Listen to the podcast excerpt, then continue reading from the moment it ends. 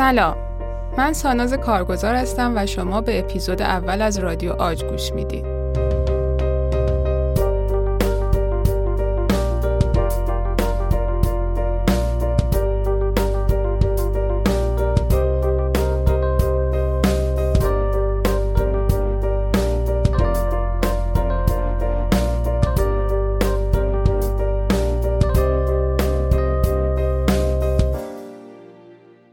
آج پادکستیه که در اون من و دوستم امین سعی داریم که دقدقه ها و کنجکاوی های خودمون در مورد موضوعات مربوط به سلامت عمومی و به طور ویژه سلامت دهان و دندان رو با شما به اشتراک بذاریم.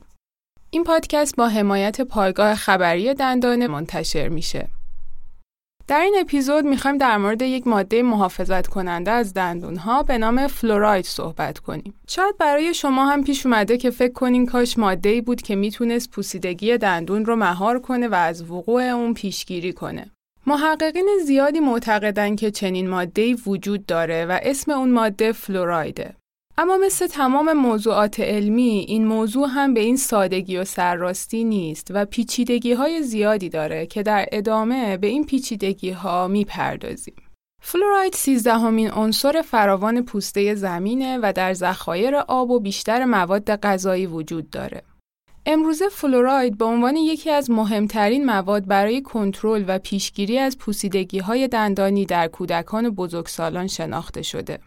مطالعات بالینی کنترل شده متعددی خاصیت ضد پوسیدگی فلوراید در اشکال مختلف اون رو نشون دادن اما استفاده از این ماده با هواشی و بحث‌های زیادی بین موافقان و مخالفانش همراه شده. حالا می‌خوایم ببینیم شناخت فلوراید و فایده کاربرد اون برای پیشگیری از پوسیدگی دندان چجوری کشف شد.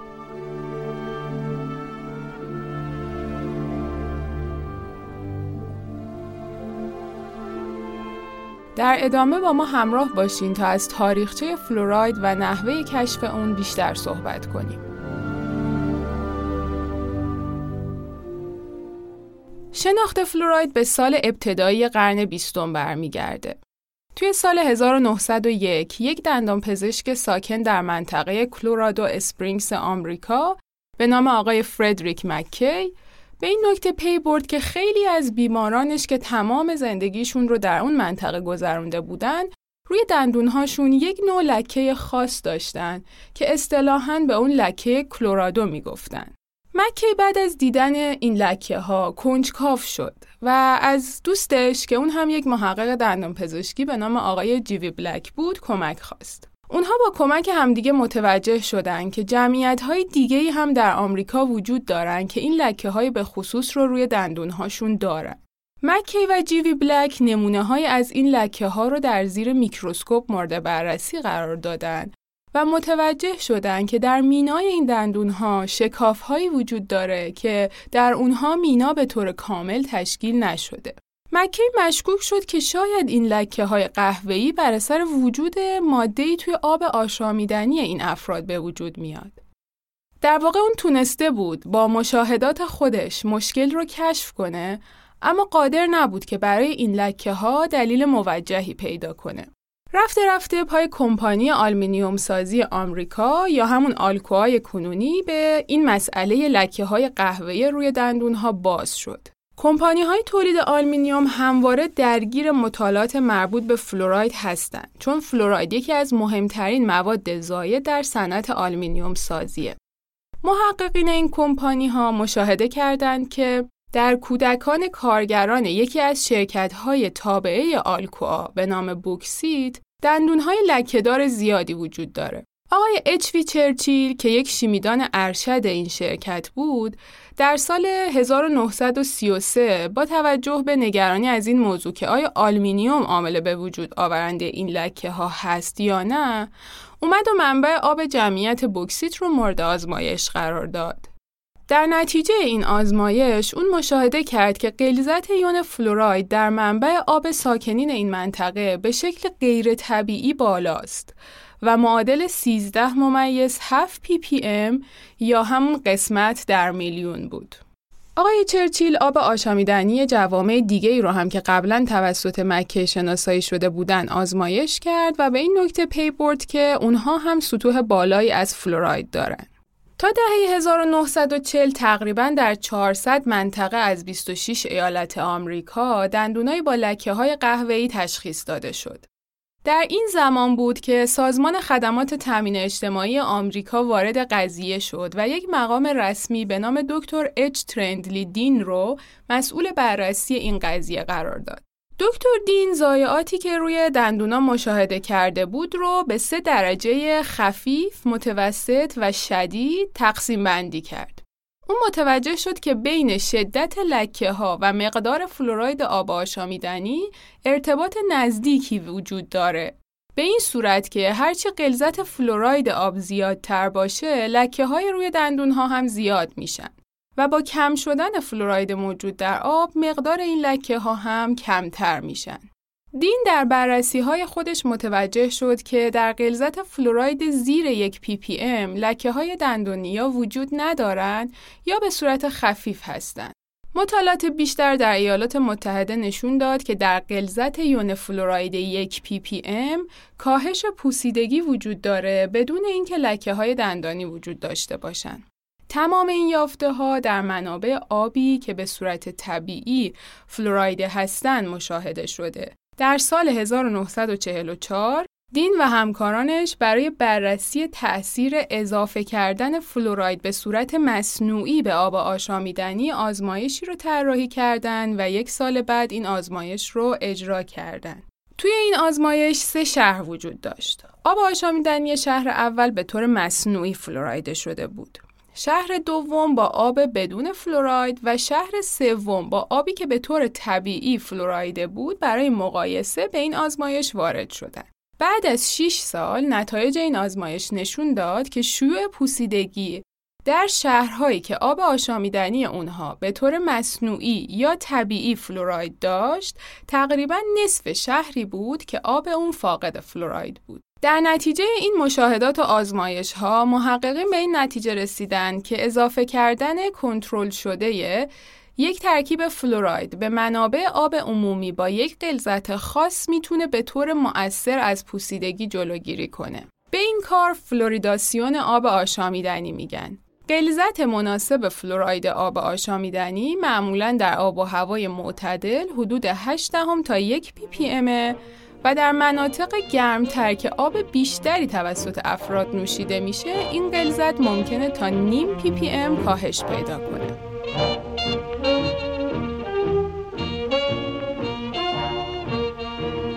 در این بخش می‌خوایم بدونیم فلوراید با چه مکانیسمی از بروز پوسیدگی جلوگیری می‌کنه.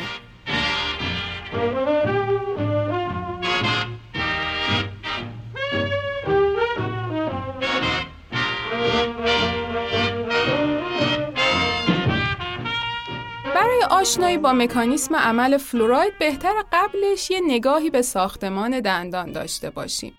در توضیحاتی که در ادامه میاد سعی کردیم تا با یک زبان ساده ولی علمی ساختمان دندان و نحوه تاثیر فلوراید روی اون رو بررسی کنیم. لایه خارجی که تاج دندونای رویش یافته در داخل دهان ما رو میپوشونه مینای دندان نام داره.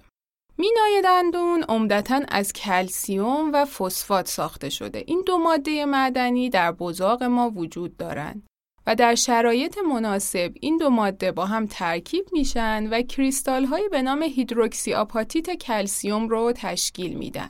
اگه یک مینای سالم رو زیر میکروسکوپ بررسی کنیم، خواهیم دید که از اسکلتی با کریستال های واقع در یک ساختار شبکه‌ای تشکیل شدن. این کریستال ها به صورت فشرده کنار هم قرار گرفتن و ورقه بسیار نازک و آب مانند اونها را از هم جدا می‌کنه. حتی وقتی که مینای دندون سالمه و از این بسته های فشرده و متراکم کریستالی ساخته شده، مایعات دهان می‌تونن از بین کریستال ها عبور کنن و به فضاهای باریک اطراف کریستال ها وارد بشن. در صورتی که فضای دهان ما در اثر فعالیت باکتری های پوسیدگیزا یا مصرف مواد غذایی اسیدی یا تغییر در کیفیت و ماهیت بزاق دهان اسیدی بشه در مینا فرایندی تحت عنوان از دست دادن مواد معدنی یا demineralization رخ میده. هر چقدر که این زمان اسیدی شدن دهان طولانی تر بشه، آسیبی که به دندونها وارد میشه بیشتر میشه.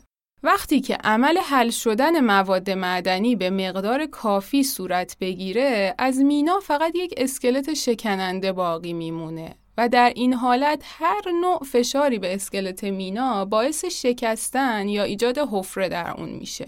در مقابل فرایند از دست دادن مواد معدنی، فرایند دوباره معدنی شدن یا remineralization رو در مینای دندان داریم. این فرایند زمانی اتفاق میفته که بزاق ما قلیایی باشه و در نتیجه کلسیوم و فسفات اون به درون مینا جریان پیدا بکنن و کریستال های بیشتری رو بسازن که این کریستال های بیشتر خودشون موجب تراکم و استحکام بیشتر مینا میشن و در نتیجه مینا رو در مقابل آسیب های وارده مقاوم می‌کنن.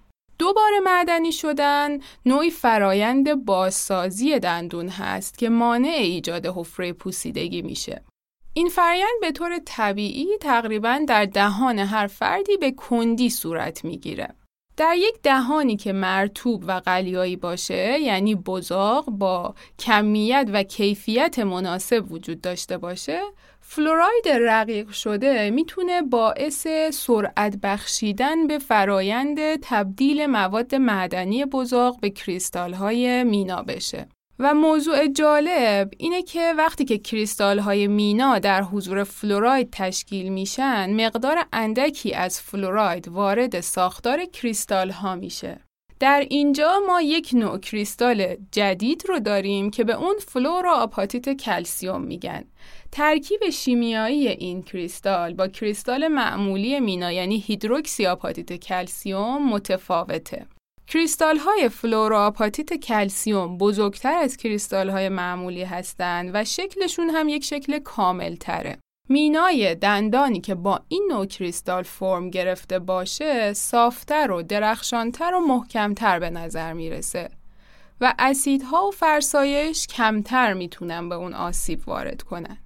خب بر اساس این توضیحاتی که دادیم فلوراید در سه مقطع زمانی می‌تونه روی ساختار دندان ما تاثیر بگذاره.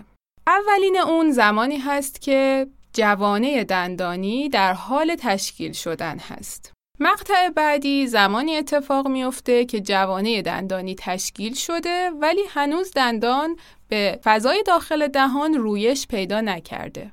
و مرحله سوم زمانی هست که دندان رویش پیدا می‌کنه و این اثر یک اثر طولانی مدته که در طول زندگی فرد می‌تونه تأثیر گذار باشه. در واقع برای اینکه فلوراید اثر طولانی مدت داشته باشه باید در تمام مدت زندگی فرد مورد استفاده قرار بگیره. اثر اولیه یا اساسی فلوراید معمولا به صورت موضعیه و این اثر رو از طریق جلوگیری از فرایند از دست دادن مواد معدنی دندان یا همون جلوگیری از دمینرالیزه شدن دندون و القای دوباره معدنی شدن یا رمینرالیزه شدن دندون انجام میده.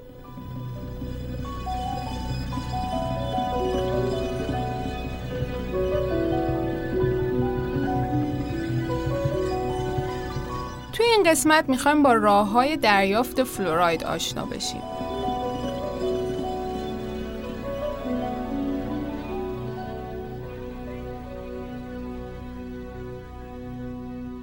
بر اساس توضیحاتی که در قسمت های قبل داده شد، فلوراید می‌تونه در دو قالب کلی مورد استفاده قرار بگیره. اول اینکه به صورت سیستمیک یعنی از طریق خوردن وارد بدن ما بشه. خوردن فلوراید باعث وارد شدن فلوراید به ترکیب مینا و عاج دندانهای رویش نیافته میشه و در نتیجه مقاومت دندونها به اسید بعد از رویش افزایش پیدا می‌کنه. فلوراید خورده شده همچنین در بزاق هم ترشح میشه و هرچند که غلظت بزاقی اون پایینه ولی می‌تونه در پلاک دندانی جمع بشه و تولید اسید میکروبیال رو کاهش بده و باعث دوباره معدنی شدن مینای زیرین بشه. فلوراید موجود در بزاق می‌تونه وارد ترکیب مینای دندونای تازه رویش یافته بشه و به این ترتیب کلسیفیکاسیون یا بلوغ مینا رو افزایش بده و امکان ابتلا به پوسیدگی رو کم کنه.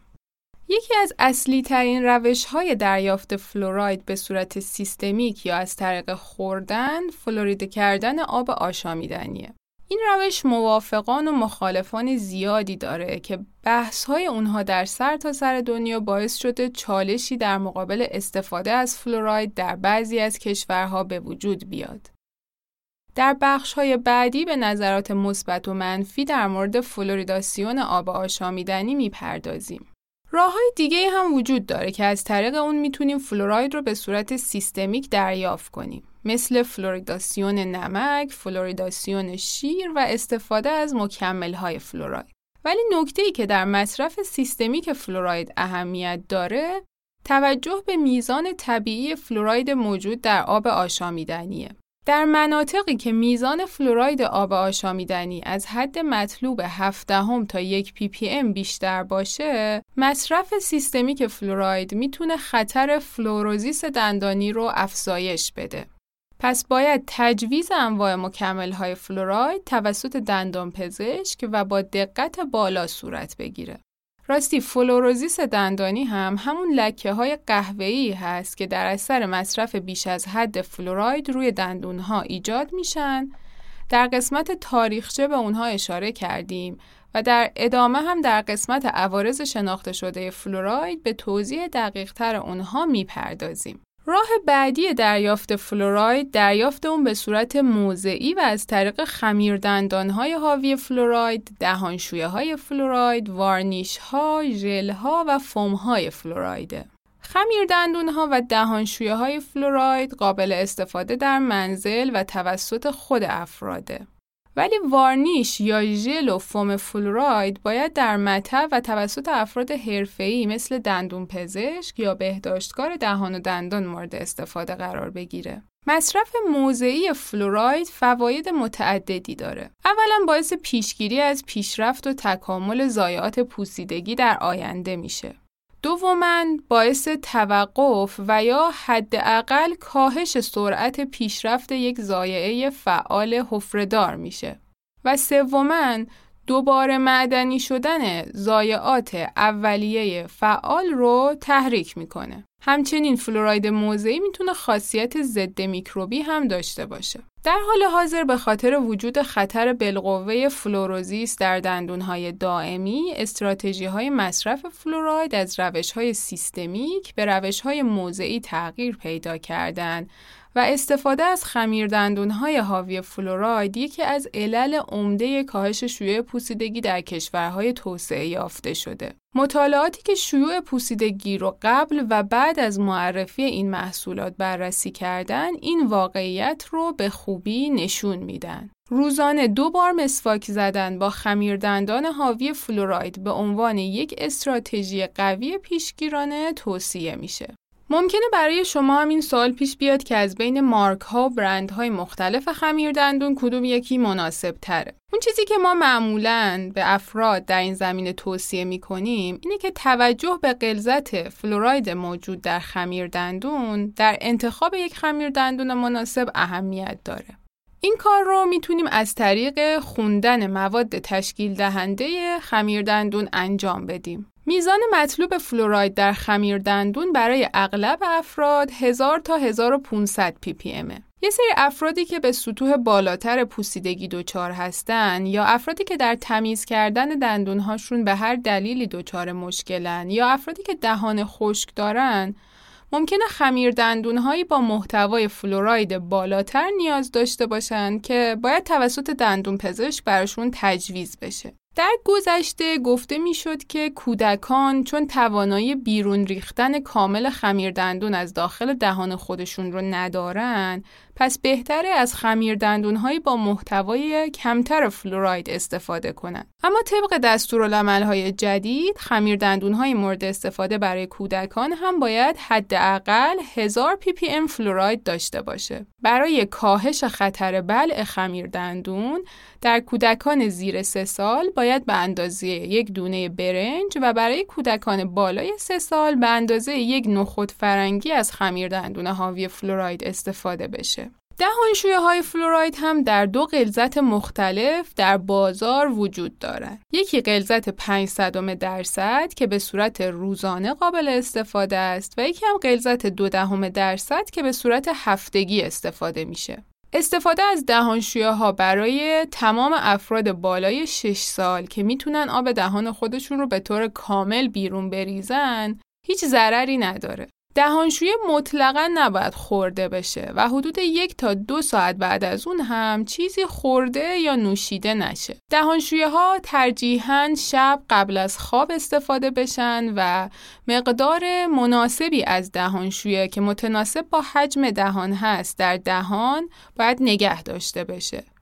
این مقدار معمولا برای کودکان بالای 6 سال و نوجوانان 5 سی سی، برای خانم ها 10 سی سی و برای آقایون 15 سی سیه. که داخل درب قوطی دهانشویه هم معمولا این درجه بندی مشخص شده.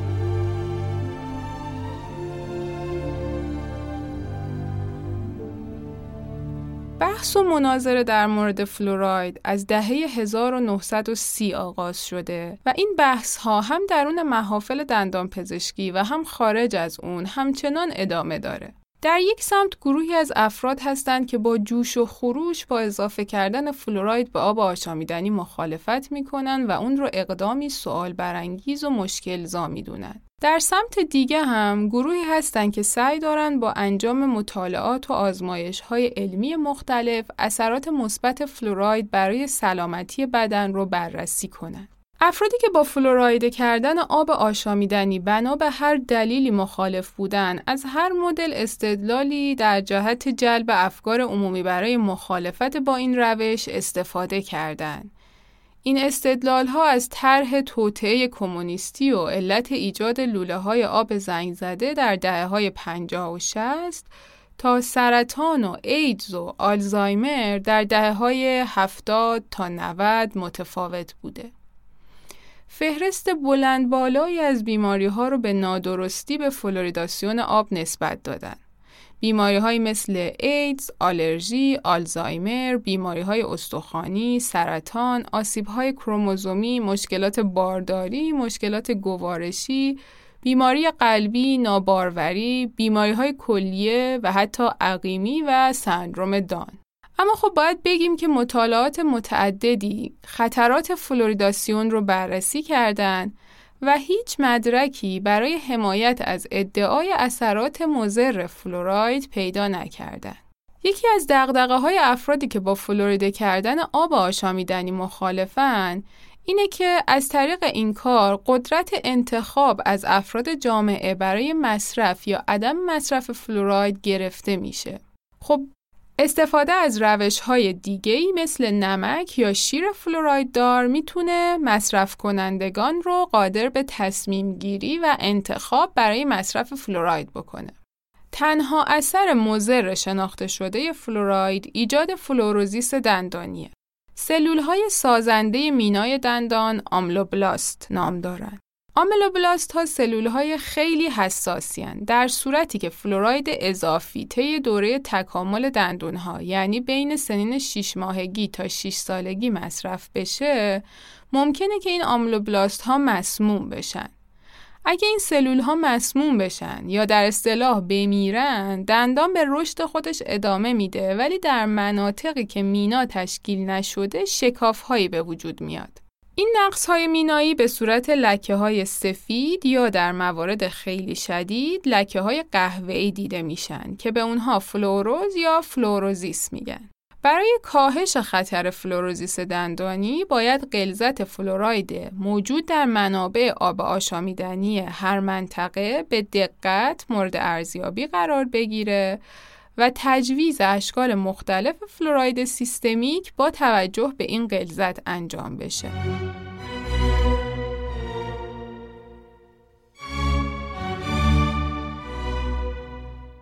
به عنوان جمعبندی می‌تونیم بگیم که استفاده از فلوراید جزو مؤثرترین اقدامات پیشگیرانه از پوسیدگی در سطح بهداشت عمومی جامعه محسوب میشه.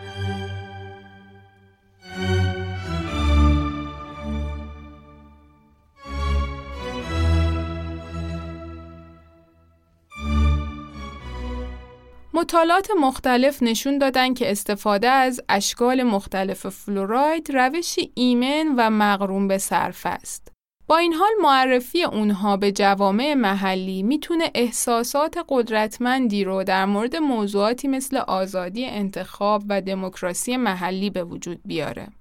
این مسائل رو به هیچ عنوان نباید به عنوان مسائل پیش پا افتاده بهشون نگاه کنیم بلکه باید با حساسیت با اونها برخورد کنیم. و سعی کنیم تا افراد رو در معرض شواهدی قرار بدیم که به اونها امکان انتخاب آگاهانه رو میده. در این اپیزود به مروری بر فلوراید به عنوان یکی از ابزارهای پیشگیری از پوسیدگی دندان پرداختیم و تاریخچه، مکانیسم اثر، راه های مختلف دریافت و نظرات موافق و مخالف پیرامون فلوراید رو بررسی کردیم. این پادکست با حمایت پایگاه خبری دندانه و کمک های آقای دکتر سیامک شایان ساخته و در استودیو ستا ضبط و تدوین میشه. موسیقی پادکست کاری از دوست هنرمندم سهراب خلیلیان عزیز سهراب هم مثل من و امین دندان پزشک و دانشجوی رشته سلامت دهان و دندان پزشکی اجتماعیه. رادیو آج رو می‌تونین از طریق اپهای رایج پادگیر و کانال تلگرام رادیو آج گوش بدین. برای مشاهده توضیحات تکمیلی مربوط به قسمت های مختلف پادکست می‌تونیم به صفحه اینستاگرام رادیو آج که آدرس اون رو در قسمت توضیحات پادکست میاریم مراجعه کنیم.